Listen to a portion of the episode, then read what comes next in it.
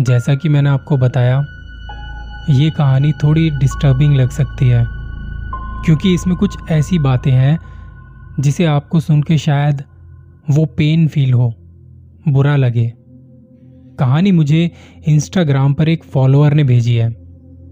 बात है एग्जैक्ट 2007 की। मैं सातवीं क्लास में था। गर्मियों की छुट्टियाँ पड़ चुकी थी और हमारी पूरी फैमिली तैयार थी नानी के घर जाने के लिए। पापा पहले थोड़ा कहते रहे कि तुम चले जाओ, मुझे कुछ काम है। पर आखिर में हम सबने उन्हें मना ही लिया और हम चले गए गाँव। मेरी नानी का गाँव वाराणसी से थोड़ा आगे है। मम्मी बचपन से वहीं पली बड़ी है। हमने सोचा था कि डेढ़ महीने डेढ़ महीने तक तो वहाँ पे रुकेंगे। हम वहाँ पहुँचे और अच्छे से खातिरदारी हुई हमारी। नानी और माँ काफ़ी खुश हुई और हमें भी बढ़िया बढ़िया खिलौने मिले। रोज़ खेलते, कूदते, मस्ती करते, शुरू का एक महीना तो सब कुछ सही से चला। वहाँ घूमे फिरे, गाँव में बहुत से लोगों से दोस्ती हो गई। गाँव में लोग जल्दी खाना पीना कर लेते हैं और नौ बजे तक तो सब कुछ सन्नाटा हो जाता है। रात को कोई इतना घूमता फिरता भी नहीं है और हम यहाँ दिल्ली से हैं दिल्ली जैसे शहर में तो हम जहाँ रहते हैं, खाने पीने में देर हो ही जाती है और सोते सोते तो बारह बज जाते हैं। यहाँ शहर में तो बेड पर सोते थे, पर वहाँ गाँव में कुछ ऐसा नहीं था। ज़मीन पर एक गद्दा बिछाया होता था, सब वहीं साथ में सोते थे। मेरी आदत थी कि मैं हमेशा मम्मी के साथ ही सोता था। तो ऐसे ही एक रात सबने जल्दी खाना पीना कर लिया था और जल्दी ही बिस्तर पकड़ लिया सोने के लिए। नौ बजे, दस बजे, ग्यारह बजे, पर मुझे नींद नहीं आ रही थी। मैं लेटा रहा और जागा रहा। वहाँ कमरे थोड़े छोटे थे और वहाँ की खिड़की खुली हुई थी, थोड़ी हवा आने जाने के लिए। अब वहाँ क्या हुआ? मैं खिड़की पे ऐसे ही देख रहा था तो अचानक से वहाँ कोई आया। एक आंटी जैसी दिखने वाली कोई औरत थी। उसने कुछ काले से कपड़े पहने हुए थे। अजीब बात थी, मैं उसका चेहरा नहीं देख पा रहा था। पता नहीं लग रहा था कि उसकी आँख कहाँ है, नाक कहाँ है, कुछ दिखाई नहीं पड़ रहा था। बस एक चीज़ जो दिखाई पड़ रही थी, वो थे उसके दांत। उसके दांत से कुछ लाल लाल पानी सा निकल रहा था। जैसे कोई पान वगैरह खाते हैं बिल्कुल वैसे, और वो कुछ चबा रही थी। मुझे लगा कि जैसे बहुत से लोग पान वगैरह खाते हैं, पर रात को कुछ पता नहीं लग रहा था ठीक से। बस दिख रहा था वहाँ कुछ लाल पानी पानी सा। मैं खड़ा खड़ा उसे देखे जा रहा हूँ। मुझे लगा कोई इंसान खड़ा है। तो मैं देख रहा हूँ उसे ऐसे ही। घर वाले साथ में थे तो मुझे डर नहीं लगा। उसने मुझे देखा और कुछ देर देखती रही। फिर वो वापस पलटी और चली गई। उसके बाद मैं भी जाके मम्मी के पास में सो गया और सीधे सुबह उठा। तो पता चला कि मेरी नानी के पाँच घर छोड़ के उस घर में एक बच्चा हुआ था। छः महीने का एक बच्चा था। पता लगा कि वो बच्चा नहीं रहा। पूरा परिवार सदमे में है। गाँव वाले सदमे में है। ज़्यादा बड़ा गाँव नहीं था। सब आसपास में मिल बांट के अच्छे से रहते थे। सबको लगा कि पता नहीं क्या बात थी। छह महीने का ही तो बच्चा था। तो यहाँ से हमारे घर वाले भी गए और हम बच्चों को घर में ही रहने को कहा। नानी ने कहा कि जब किसी की मृत्यु हो जाती है तो उधर बच्चों को नहीं ले जा सकते। बच्चों को नहीं ले जाते। अब सब लोग गए वहाँ और कुछ घंटे के बाद वापस लौटे। उसके बाद घर में एक गंगा जल की बोतल रखी थी। उसे दीवार के चारों तरफ़ छिड़का। हम यूपी वाले गंगा जल को हमेशा घर में रखते हैं, शुद्धि करने के लिए, और उसे पानी में थोड़ा सा मिला के नहा भी लेते हैं, ताकि हमारी भी शुद्धि हो जाए।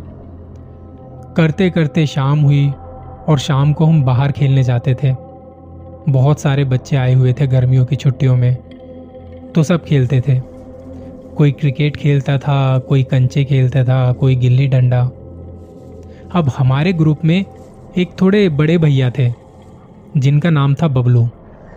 तो ऐसे ही खेल वेल के जब हम बैठे तो बात कर रहे थे। मैंने बातों बातों में उनसे पूछा कि, बबलू भैया, सब सुबह बाहर गए थे, कोई मर गया क्या? तो उन्होंने बताया कि उस घर में एक छोटा बच्चा था जो मर गया। उसे पैदा हुए छः महीने ही हुए थे। अब वो नहीं रहा। और उन्होंने ये सब ऐसे कहा कि मतलब चेहरे पे कोई रिएक्शन नहीं, कोई इमोशन नहीं। कहा कि ऐसा होता है। मैंने कहा कि ऐसा होता है मतलब तो बबलू भैया ने कहा कि तुम शहर के हो, तुम्हें यकीन नहीं होगा। मैंने कहा कि आप बताओ मुझे मतलब मैं भी तो जानू ना कुछ। बबलू भैया बोलते कि हमारे गाँव में एक तालाब है, यहाँ से थोड़ी दूरी पर। जहाँ कोई आता जाता नहीं। वो ऐसे ही सुनसान पड़ा है। और गाँव वालों का कहना है कि वहाँ वहाँ पे एक चुड़ैल रहती है, जो बच्चों को खा जाती है। मेरे दिमाग में उस वक्त सवाल आ रहे थे, पर मैंने ज़्यादा कुछ पूछा नहीं। कहा कि आपका कहना है कि उस बच्चे को उस चुड़ैल ने खाया है?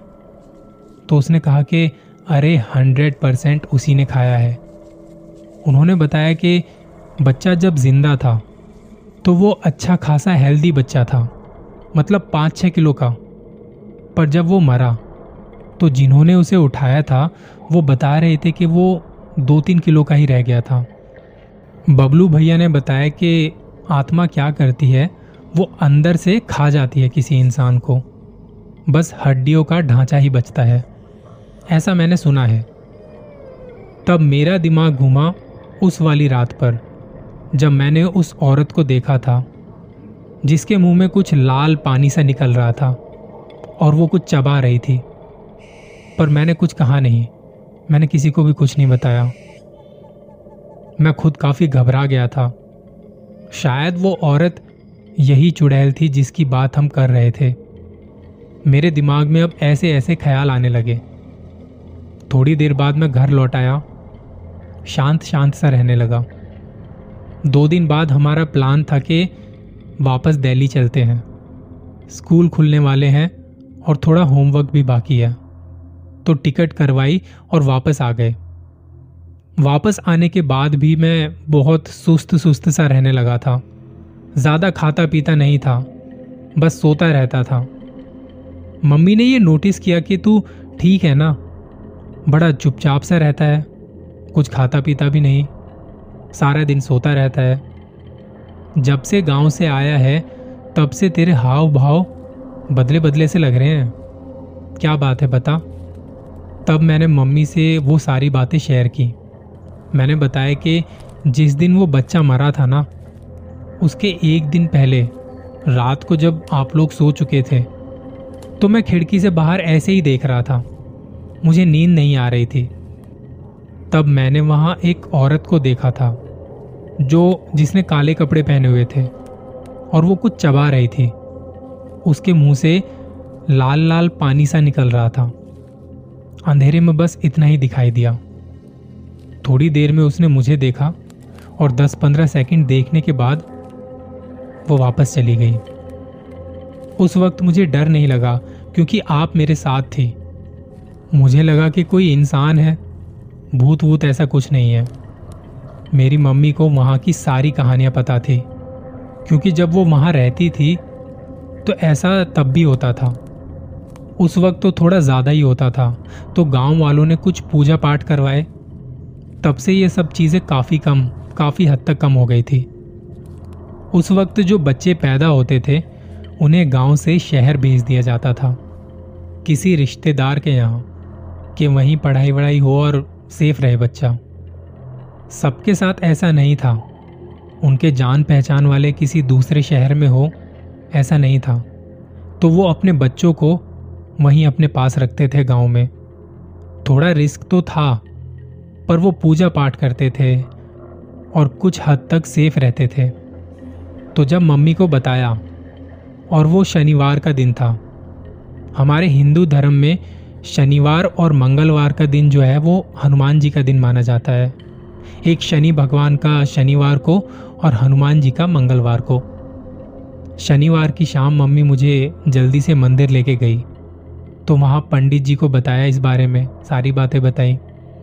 तब पंडित जी ने मुझे वहीं बैठाया और मेरे सामने हनुमान चालीसा पढ़ी, कुछ मंत्र वगैरह पढ़ने लगे। हाथ में धागा वगैरह बांधा, मंदिर के चक्कर काटने को कहा। प्रसाद दिया और मम्मी को कहा कि इसे कुछ महीनों तक नॉनवेज मत खाने देना। हम घर आए। मम्मी ने उनकी बात फॉलो की जो पंडित जी ने कहा था। अब घर में नॉनवेज बनना बंद हो गया। पापा ने कहा, बात क्या है? मम्मी ने कहा, कुछ भी नहीं, बस नॉनवेज अब से इस घर में कोई नहीं खाएगा। जिसे खाना है वो बाहर खा के आए। पापा समझ गए कि इशारा उनकी तरफ़ था। खैर, बात यह है उस वक्त मैंने जिसे देखा था, मैं जानता नहीं था कि वो एक चुड़ैल है, जो बच्चों को खा जाती है। मैं सोचता कि अगर मुझे उस वक्त पता होता कि वो एक चुड़ैल है तो ना जाने मेरे साथ क्या होता, मेरी हालत क्या होती, मैं कैसे सामना करता उसका। शायद मेरी खुशकिस्मती थी कि मेरे साथ ऐसा कुछ नहीं हुआ, पर हर किसी की किस्मत ऐसी नहीं होती। ना जाने उस चुड़ैल का अगला शिकार कौन होगा? ना जाने।